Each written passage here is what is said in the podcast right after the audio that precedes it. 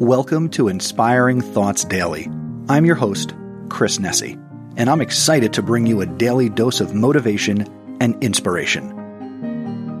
Today, I want to dive into a topic that is crucial for anyone seeking understanding and a balanced, fulfilling life. The virtue is temperance. In a world that often celebrates excess and instant gratification, the Stoic virtue of temperance stands as a beacon of wisdom, reminding us of the strength found in moderation and self control. Temperance is all about finding that sweet spot between too much and too little. It's the art of maintaining equilibrium in our lives, be it with our emotions, our work, or our personal desires.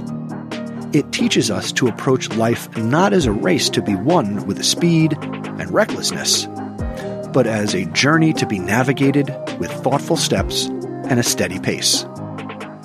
Imagine temperance as the rudder of a ship, guiding you through the stormy seas of life.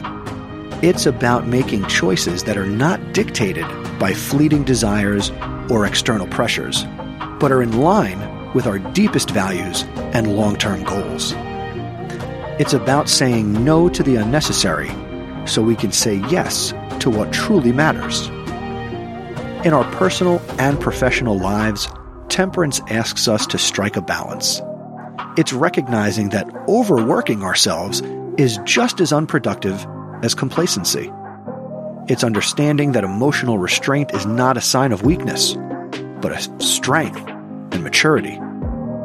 Temperance is the quiet power behind long term success, meaningful relationships, and inner peace.